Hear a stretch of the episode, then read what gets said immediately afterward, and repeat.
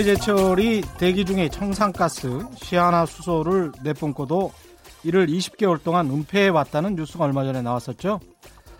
2017년 2월 1일이었는데 감사원이 위반 사실을 적발하고 이를 충남도에 통보하니까 나온 과태료가 60만 원이었다고 합니다. 청산가스를 대기 중에 기준치의 5배가 넘게 내뿜었는데 과태료 60만 원. 반대로 말입니다. 얼마 전 한 의원 원장님에게 제가 직접 들은 이야기인데요. 이 의원 원장님이 잘 몰라서 본인의 무지로 물리치료사를 오전에만 고용했다가 그랬다가 적발돼서 나온 벌금이 4억 원이었다네요. 이런 경우들 많습니다. 장사 좀 해보겠다고 식당 앞 도로에 의자 몇 개만 갖다 놔도 벌금 몇백만 원이 나오는데 어떻게 대기업 재벌은 대기 중에 청산가스를 내뿜는데도 60만 원을 내고 말까요?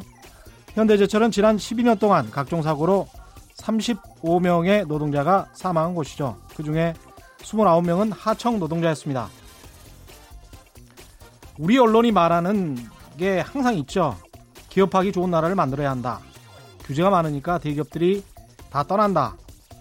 아니요, 아닙니다. 사람들이 이렇게 많이 죽어도 고작 벌금 얼마 내고 그럼 그만이고 청산가스를 대기 중에 이렇게 뿌려도 과태료 60만 원을 내는데 이것보다 더 대기업 재벌하기 좋은 나라가 지구상에 어디 있을까요? 산업력 정, 전력도 전 지구상에서 OECD 국가 가운데 가장 싼 곳이 대한민국입니다.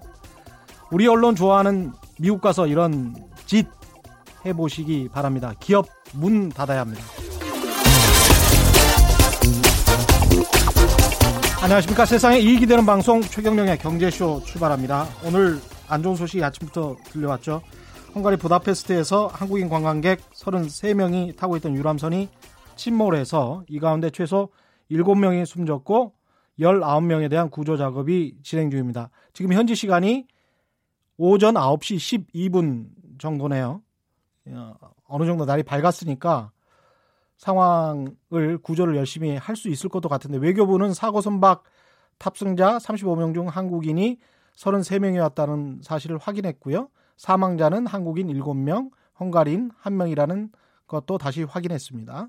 사고 유람선은 크루즈선과 충돌해서 침몰한 것으로 알려지고 있습니다. 여행사 측은 사고 가족들 모두를 연락해서 희망 가족 전원을 현지로 이동시킬 예정이고요. 내일 새벽 1시 사고 가족 중에서 최소한 5명이 처음으로 출발을 한다고 합니다. 관련되는 소식 있으면 계속 전해드리도록 하겠습니다.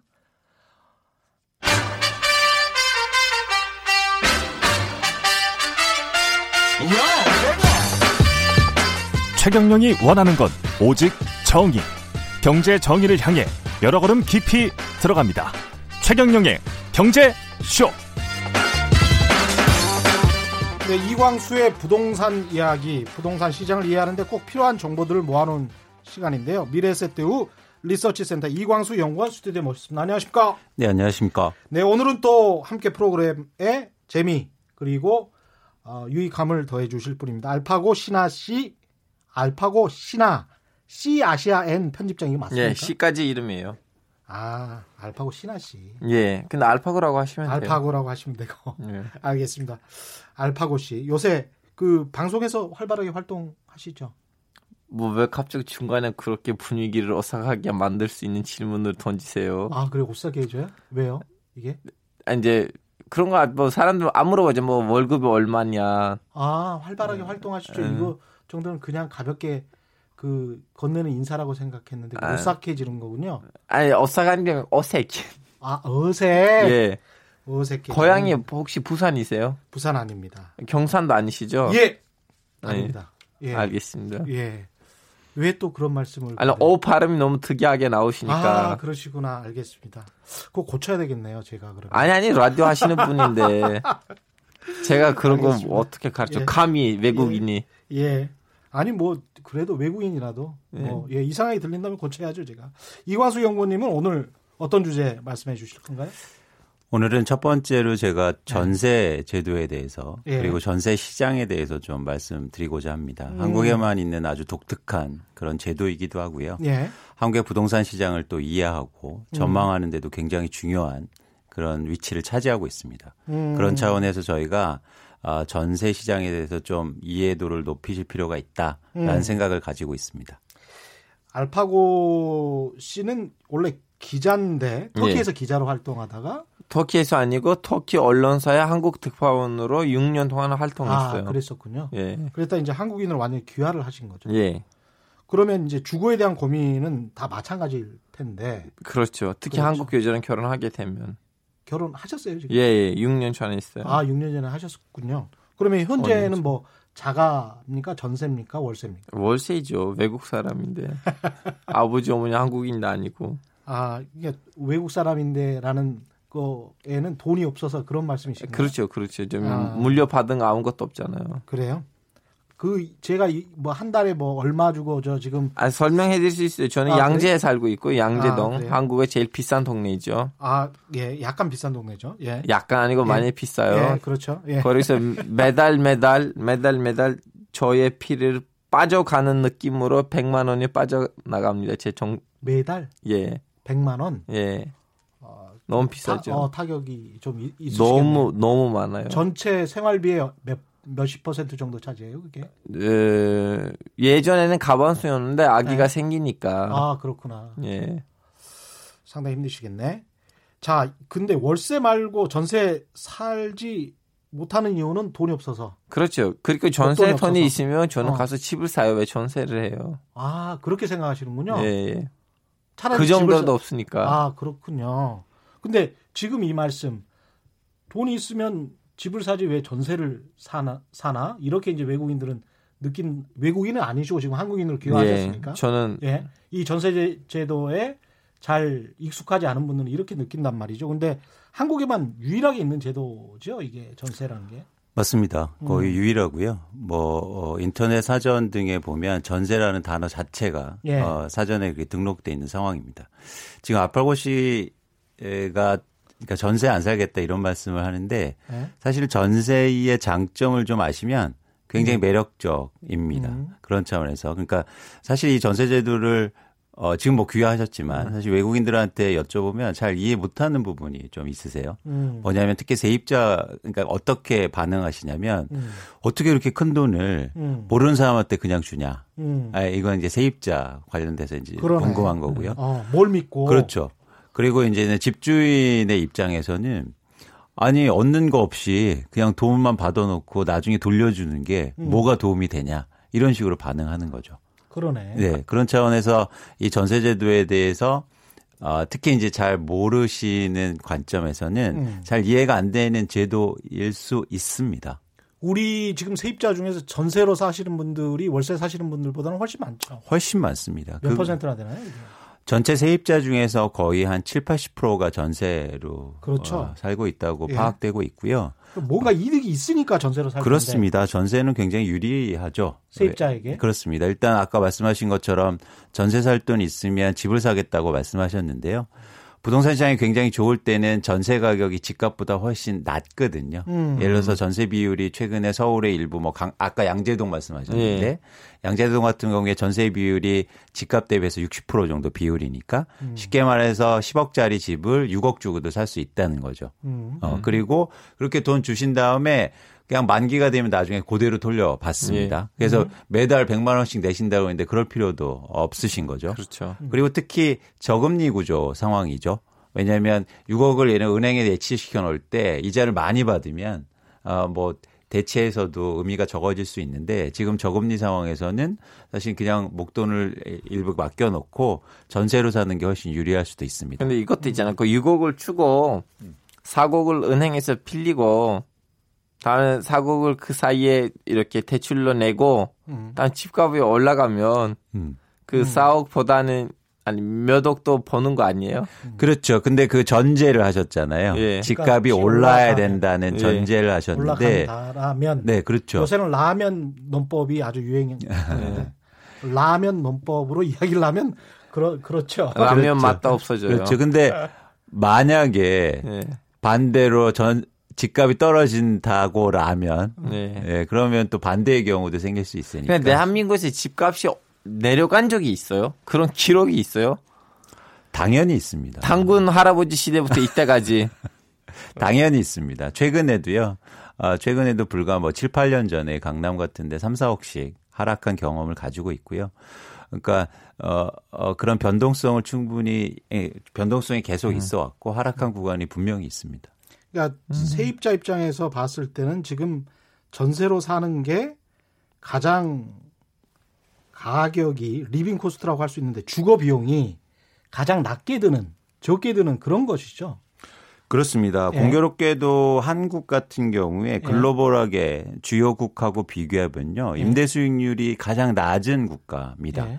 평균적으로 한 2, 3% 정도 되고 있는데요. 아. 선진국 같은 경우에는 5% 6% 이상이거든요. 예. 그 이유는 뭐냐면 사실 임대 비용이 적다는 거죠. 음. 그리고 가처분 소득에서 한국에서 이, 이런 주거 비용으로 한 15% 정도 나가는데 예. 선진국은 선진 한 3, 38개국 중에 가장 낮은 수치입니다. 아 그래요? 네, 그렇습니다. 예. 그러니까 뭐냐면 어 이렇게 집이 없는 분들이 이 음. 전세 제도나 이걸 통해서 싸게 살고 있다는 거는 뭐 엄연한 사실일 수 사실이고. 있습니다. 지금 집값 대비해서. 집값 대비해서 네. 그것 때문에 월세도 상대적으로 아까 100만 원이어서 이제 본인이 주관적으로 느끼는 부담은 상당하겠지만 네.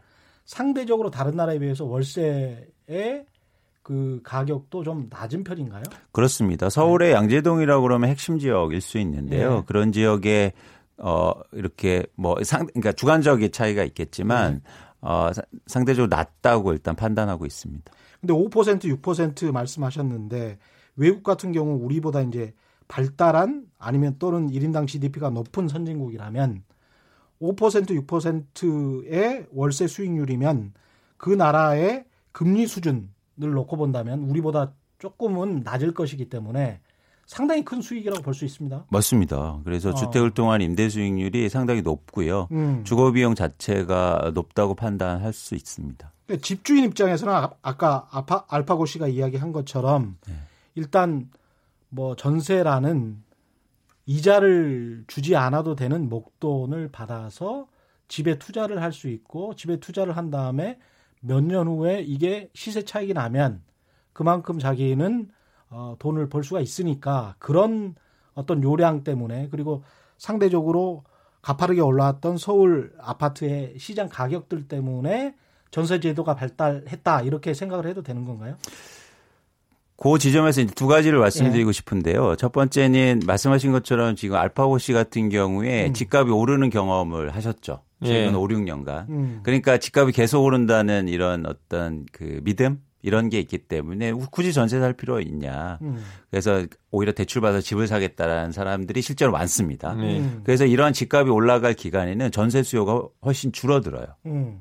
그러면서 집을 살려는 수요들이 많아지죠. 반대로 제가 말씀드렸듯이 2010년부터 2013년, 뭐 2010, 정확히는 2007년부터 2013년까지 집값이 떨어질 때는요. 사람들이 집을 안 살려고 해서 전세 수요가 엄청 많았습니다. 그때는 어떤 식으로 반영하냐면 아, 왜 집을 사 전세를 살지 이렇게 음. 생각했거든요. 그래서 일부 지역에서는 전세 매매 비율이 거의 100%에 육박한 지역도 나옵니다. 그러니까 매매 가격하고 전세 가격하고 똑같은 거예요. 음. 어. 아, 우리 집도 지금 그 뭐지 그 매매 가격이 4,500억이고 4억 5천. 4억 5천이고 네, 그 전세는 3천 3억 5천입니다. 네, 네. 거의 60, 뭐 70, 80%잖아요. 그렇죠, 그러네요. 그렇죠. 예, 예. 60%가 아니에요. 아. 아, 그런 제가 지역들은 그럴 수 예. 있죠. 예, 예.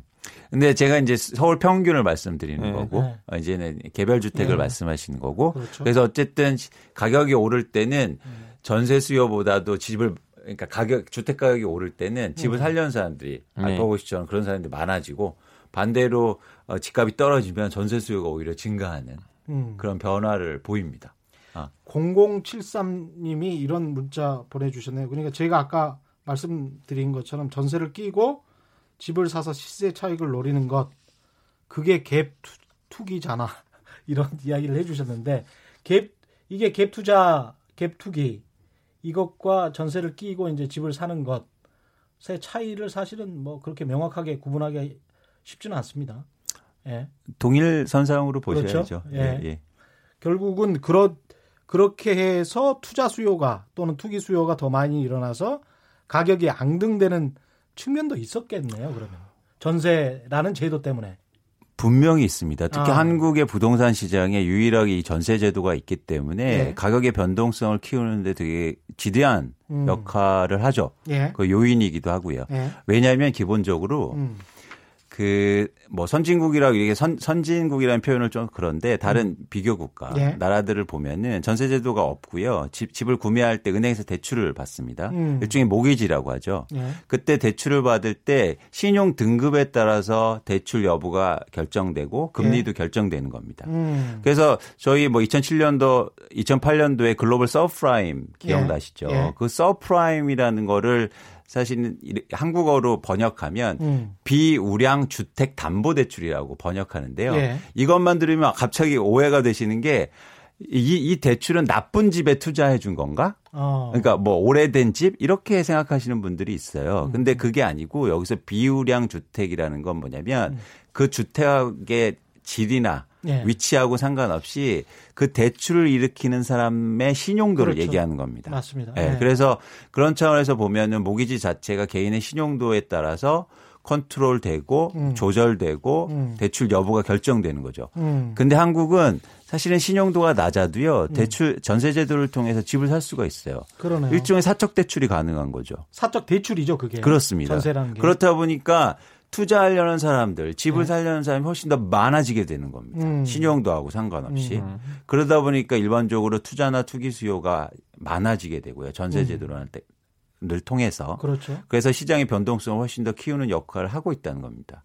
이게 뭐 400조네 500조네 그런 이야기가 나왔었잖아요. 전세금 규모가 보증금. 보증금 네. 규모가 네, 네. 어느 정도 됩니까 지금 현재 정확하게? 어, 정확히 규모는 이제 파악 안 되지만 네. 아, 한 600조에서 700조 정도로 파악이 되고 있고요. 네. 최근에 전세가 어, 또 증가 전세 비율이 전세금이 올라가면서 더 어. 급증한 측면이 있습니다. 이게 사실은 결정적으로 가계 대출일 수도 있거든요. 가계 부채. 그렇죠. 그런 것들이 저희는 아직 이게 계산이 사실은 안 된 상황이죠. 그러니까 집주인 입장에서는 전세 만기가 되는 전세 자금하고 네. 그 다음에 은행 이자 플러스 은행 원금하고 이게 모두 다 대출일 수가 있, 있는 거잖아요. 그래서 갑자기 전세 가격이 떨어진다거나 집 가격이 떨어지면 전세 가격도 돌려줘야 되고 그 다음에 대출 이자나 원금도 갚아야 되는 그런 상황이 와버리면 굉장히 이제 안 좋은 시장 상황이 네. 된다는 것이죠. 맞습니다. 그런 그래서 불안감이 조금 있죠. 그렇습니다. 그래서 예를 들면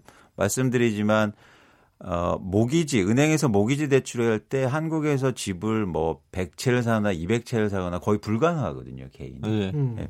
그런데 어, 우리나라 임대사업자가 거의 43만 명 정도가 돼 있고요. 예. 어, 이게 보면은 통계 자료를 보면은 집을요. 30가구 이상 갖고 있는 우리나라 다주택자가요. 거의 4,600명이 넘습니다.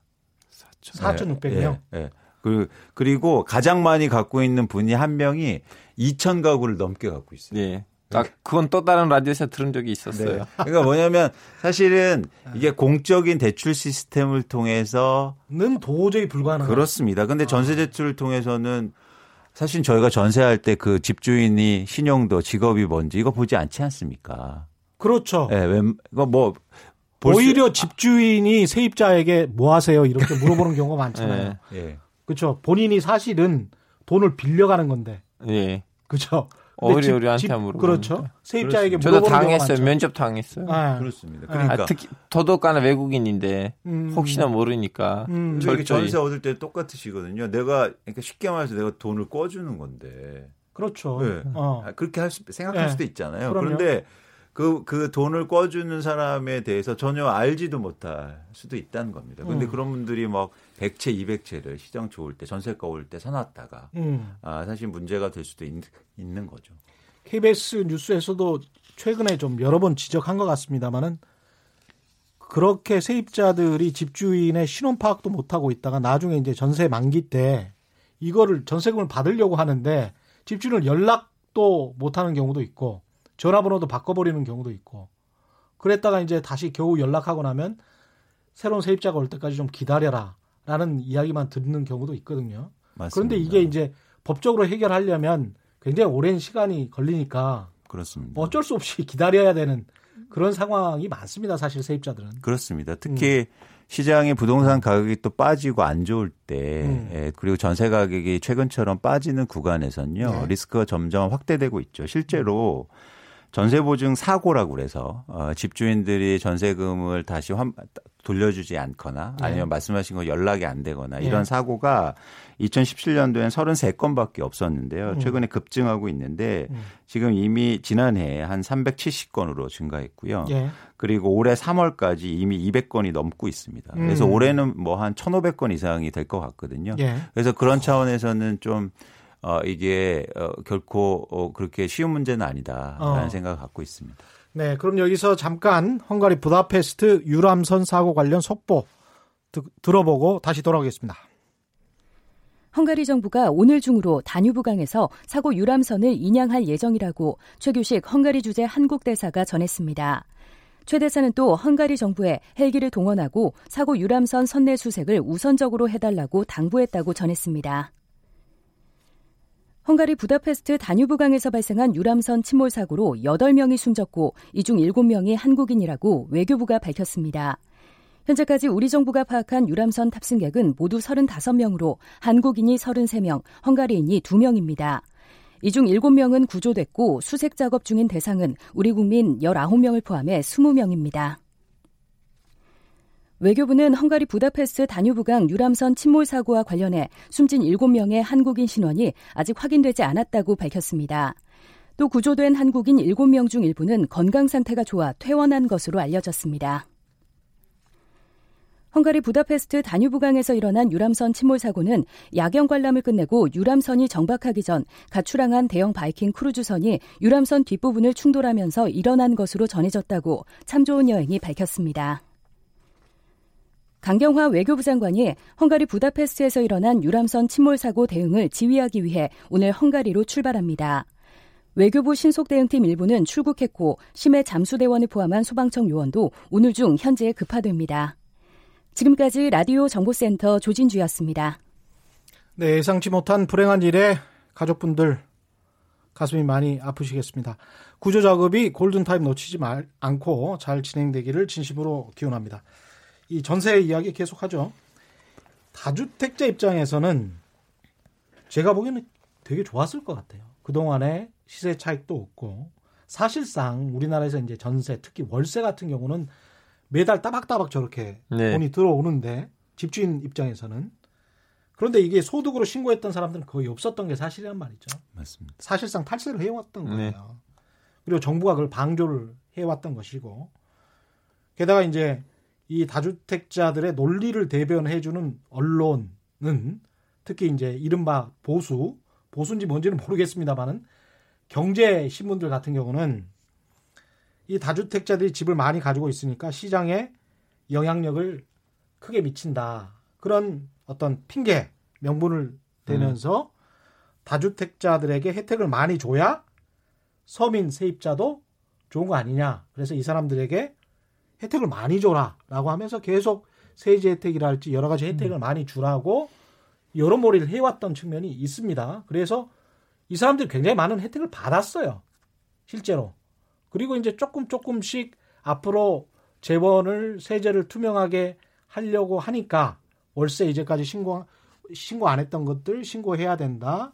뭐 이렇게 하니까 굉장히 좀 반발이 크단 말이죠. 이런 상황에서 이게 이제 그러면서 하는 말이 시장의 저항 내지 시장의 어떤 충격이 우려된다. 이런 이야기를 하는데 시장의 충격이 우려되는 겁니까?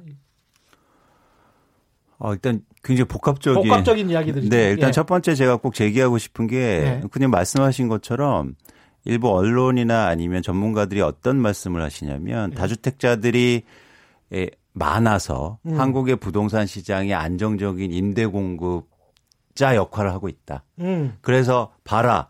전 세계 어느 지역보다 임대료가 싸지 않느냐 이런 얘기를 하고 있어요. 아, 아까 모두에 지적하셨던 그렇습니다. 근데 비율로만 보면 그렇죠. 그런데 어. 그 이면을 살펴보면 예를 들어서 음. 우리가 비율 계산할 때 매매된 거래를 분모를 음. 놓고 분자에다가 임대료를 놓을 텐데 음. 그럼 우리나라가 다주택자가 많아서 비성장적으로 비 이, 이, 이성적으로 예. 사실 분모가 커졌다. 즉 거래 가격이 커져서 임대료가 싼 거면 어떻게 될 겁니까? 어. 아, 어? 그러니까 저는 사실은 가장 이게 이게 본말이 약간 전도된 그러네. 거라고 생각하죠.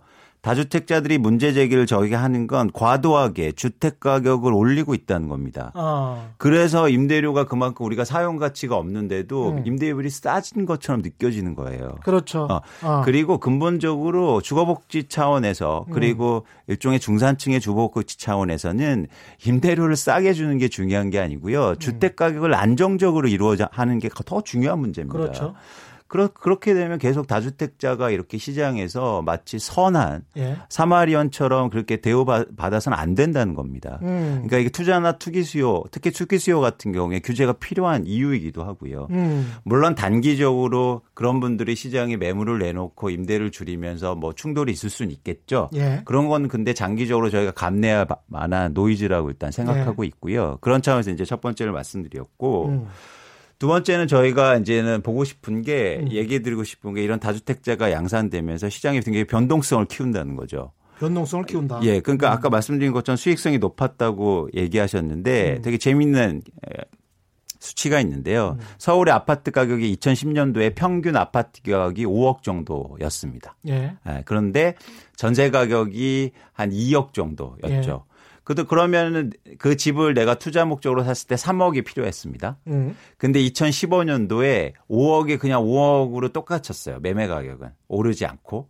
그러니까 똑같았죠. 그러니까 그 얘기는 물가 상승률 감안하면 떨어졌다는 얘기입니다. 평균 가격이. 네. 근데 반면에 전세 가격이요. 2억에서 3억으로 오릅니다. 음. 그러면서 그러면 집을 살 때 내 돈이 적게 들어가죠. 옛날엔 3억이 필요했는데 지금 2억이 필요한 거죠. 그렇죠. 그러면서 갑자기 집을 사는 사람들이 많아지는 거예요. 음. 왜냐하면 3억 가진 사람보다 2억 가진 사람이 훨씬 많을 테니까. 음. 네. 그러면서 시장에 투자 목적의 수요사들이 많아지고 그러면서 그 이후로 갑자기 주택 가격이 막 급등하기 시작합니다. 음. 그래서 저희가 시- 이게 자기 자본 즉 내 돈 대비해서 수익률을 측정해 본 서울 아파트가 2015년 16년부터 16, 17, 18년 동안 거의 30%를 기록합니다. 음. 수익률이요. 자기 자본 수익률이. 저는 이, 이런 수치는 근로 전 세계에서 본 적이 없는 수치입니다. 한국에서 얼마나 투자하기 엄청난 거예요. 대박이네요. 그렇죠. 예. 그러니까 무슨 얘기냐면 이 전세를 통해서 수많은 에, 일종의 레버리지 타적 레버리지 투자들 예. 우리로 말하면 소위 갭 투자들이 시장에 많아졌고 음. 그런 것들이 시, 그, 그런 그런 수요들이 음. 어, 주택 가격을 이렇게 앙등시키는 음. 어, 가장 큰 원인이었다고 저는 보고 있습니다. 근데 그 이면에는 음. 이런 전세 제도의 아주 독특한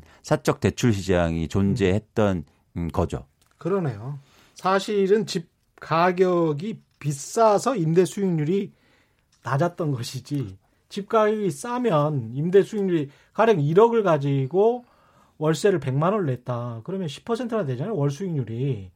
그런 경우가 있을 수가 있거든요. 미국 중부 같은 경우에 제가 살았던 곳에는 그 정도를 받더라고요. 맞습니다. 예. 예. 그런데 이제 그런 만약에 거대한 부동산 업자들이 글로벌한 부동산 업자들이 전 세계 시장을 가지고 그, 부- 그 사람들은 주로 이제 임대 시장을 노리니까 그렇습니다. 안정된 수익률을 노리잖아요. 그렇습니다. 그런 의미에서도 보면 한국의 부동산 시장은 그렇게 매력적이지 않겠네요. 그 사람들 입장에서 보면 제가- 워낙 가격이 비싸니까. 아, 저는 이제 네. 제일 여기서 궁금한 건 뭐냐면 지금 에, 서울에서 특히 그 인구 대비 주택이 아니면 아파트가 제가 듣기로는 잘못 수치를 잘못 기억할 수도 있는데 100에 103이거든요. 그래서 무슨 말이냐면 집에 그렇게 많지는 않아요. 대원이 그렇게 많지는 않아요. 그러다 보니까 집값이 올라가는 데 있어서 큰 영향을 미치고 있대요. 근데 예를 들면 제가 태어났던 터키라든가 아니면 미국이라든가 거기 집이 많아요. 집이 많다 보니까 집값이 그렇게 오르진 그- 그렇게 많지 그 비싸진 않아요. 왜냐하면 대안이 많으니까요. 그래서 이 집값이 이렇게 오르는 데 있어서 이런 좀 약간 전세 제도라든가 그것뿐만 아니고 좀 약간 인구 대비 공급을 할 만한 집이 적다는 것도 큰 영향을 미치지 않아요? 어, 이게 굉장히 중요한 문제. 중요한 문제. 예, 네. 왜냐하면 저희가 자꾸 이, 이 주택시장 특히 가격의 변동에서 혼돈되는 문제이기도 합니다. 알파고 씨가 정확히 지적하신 거예요. 근데 제가 한번 반문을 네. 해보겠습니다. 어, 아까 집값이 빠진 적이 있느냐 저한테 물어보셨는데 실제로 2012년도에 강남의 집이요. 양재동을 포함해서 강남의 집값이 거래 가격으로 3억씩 빠집니다. 30%씩 빠진 거죠. 음. 그럼 그때는 집이 많았습니까? 그때 또 다른? 뭔가 이상한 일이 일어났겠죠. 그렇죠. 그거죠. 뭔가 이상한 일. 사실은 집값을 움직이는 건 그런 총량이 아니라는 거예요. 그래서 자꾸 왜곡하는 거죠. 예를 들어서 집값이 오를 때는 한국의 서울의 집은 계속 부족한 겁니다. 그렇게 얘기를 해요. 그래서 천가, 천명당 뭐 가구 수가 몇 채고 주택 보급률이 몇 채고 심지어 그것도 이제 100% 넘으니까 갑자기 무슨 얘기를 하냐면 새 집이 부족하다는 거예요. 사, 사람들은 계속 새 집에 살고 싶은데 새 집이 부족하니까 집값은 계속 올라야 된다, 된다는 거죠. 그런데 집, 사람은 소득이 부족해요, 사실은. 돈이 그렇습니다. 부족합니다, 돈이. 네. 예. 그래서 제가 말씀드리고 싶은 거는 집값을 움직이는 건 물론 장기적인 것들은 고민을 해봐갔지만 사실은 집값의 변동성을 일으키는 것 최소한 저희가 관심 있는 5년, 6년, 10년의 사이클은 음.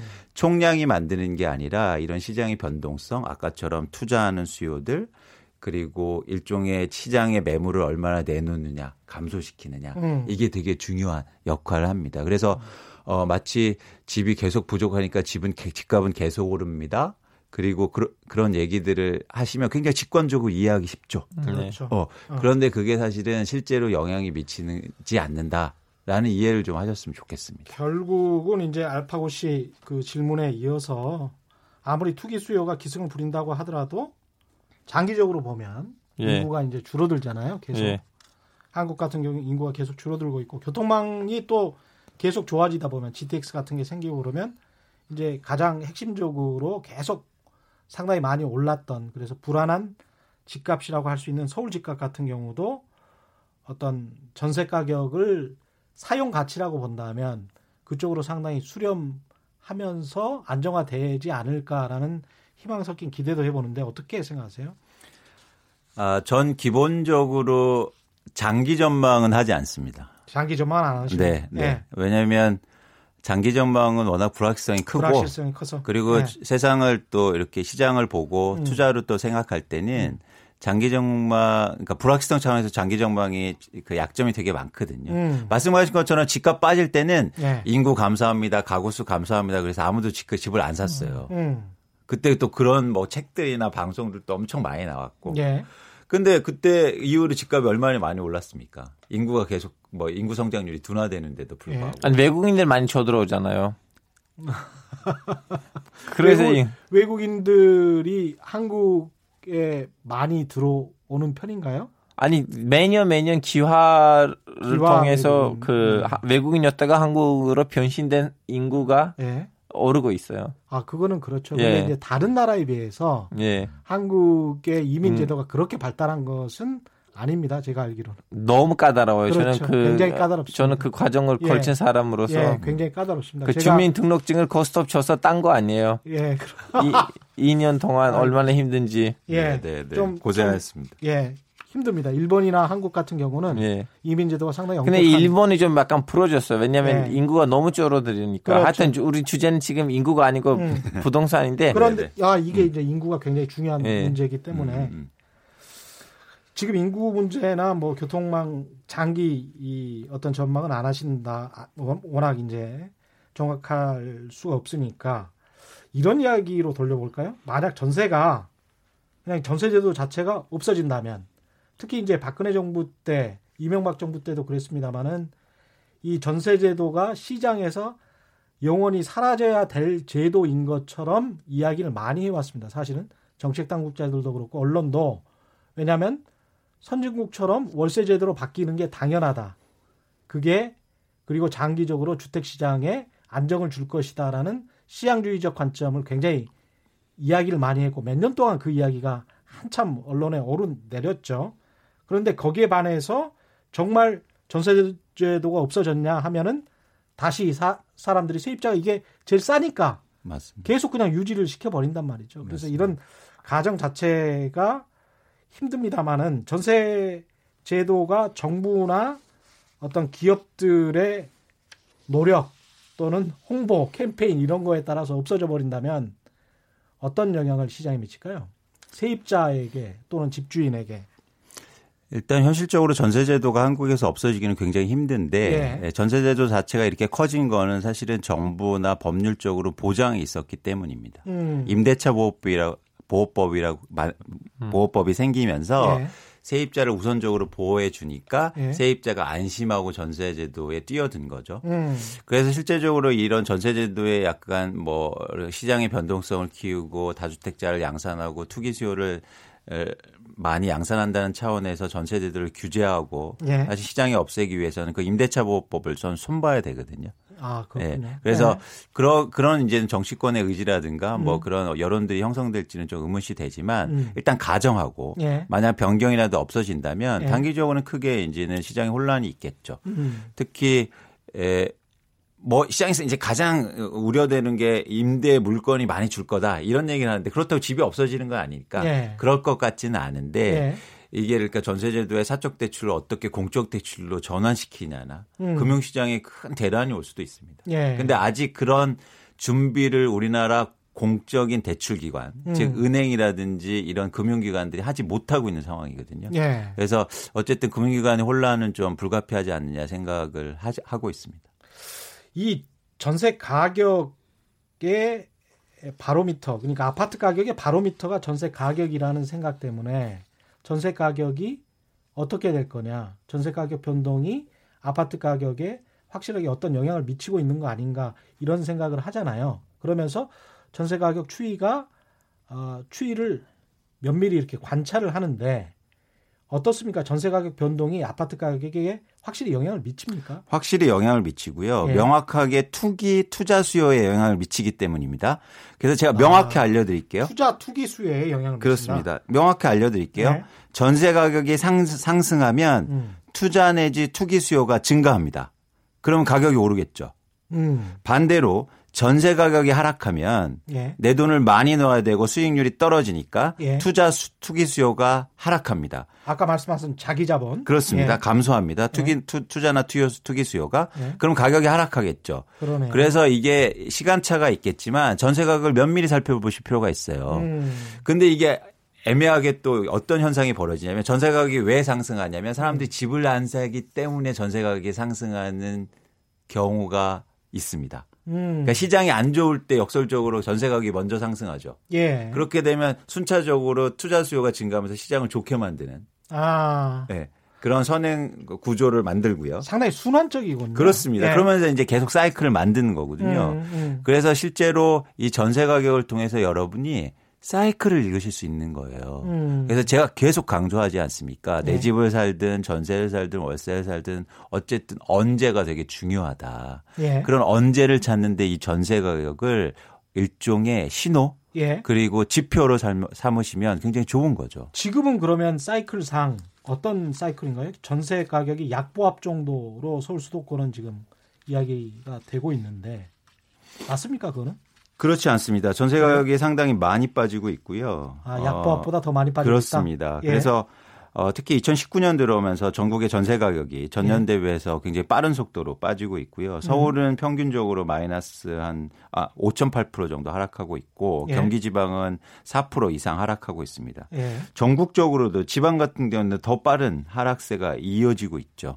그래서 이런 것들은 사실은 약간 부동산 시장의 변화를 미리 예측하는 그런 예측할 수 있다고 말씀드릴 수 있고요. 그럼 아까 말씀하신 대로 비춰보면 전세 가격이 상당히 많이 하락하고 있으니까 투기 수요가 감소하고 있고 결국은 아파트 가격이 빠질 것이다. 그렇게 예측할 수 있습니다. 그렇습니다. 아. 그게 이제 선행 구조로 이어질 가능성이 있고요. 예. 상세하게 제가 좀 알려드리고 싶어요. 왜냐하면 어느 지역이 많이 빠지고 있냐 정확히 아실 필요가 예. 있으니까.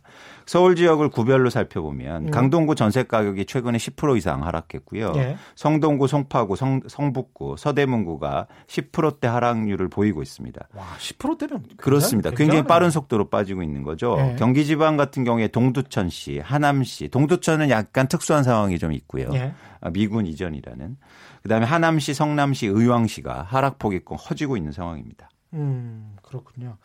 이렇게 되면 너무 또 떨어지다 보면 걱정하는 게 이제 깡통 전세 걱정하잖아요. 이제 세입자들 입장에선 특히 이제 지방 중소도시들 막 그 뭐 아파트 좋다고 막 분양을 많이 해서 미분양도 많이 나오고 깡통 전세 이야기도 많이 나오는데 깡통 전세에 좀 대비를 해야 되는 겁니까? 대비할 수 있는 또 방법도 좀 마련을 해야 될 것 같고요.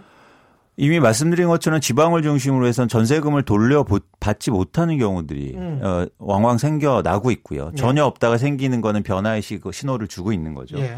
그래서 실제로 어, 한국은행 보고서에 따르면 전세 가격이 10% 빠질 때 아, 전세 세대 중에서 약 3만 2천 2천 가구가 전세 문제가 불거질 수 네.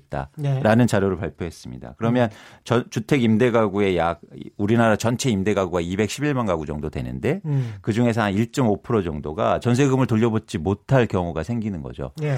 어, 이건 상당히 큽니다. 큰 수치라고 보면 보시면 될 것 같고요. 준비를 하셔야 됩니다. 특히 어, 매매 가격 대비해서 전세 비율이 굉장히 높은 지역을 중심으로 높았던 지역 예. 그리고 그렇게 전세 가격에 사신 분들은 어, 사실 대비를 좀 하실 필요가 있죠. 그래서 대비를 하는 가장 좋은 방법은 전세 보증보험을 드릴 수 있어요. 전세 보증보험 내 돈 들어가잖아요. 근데.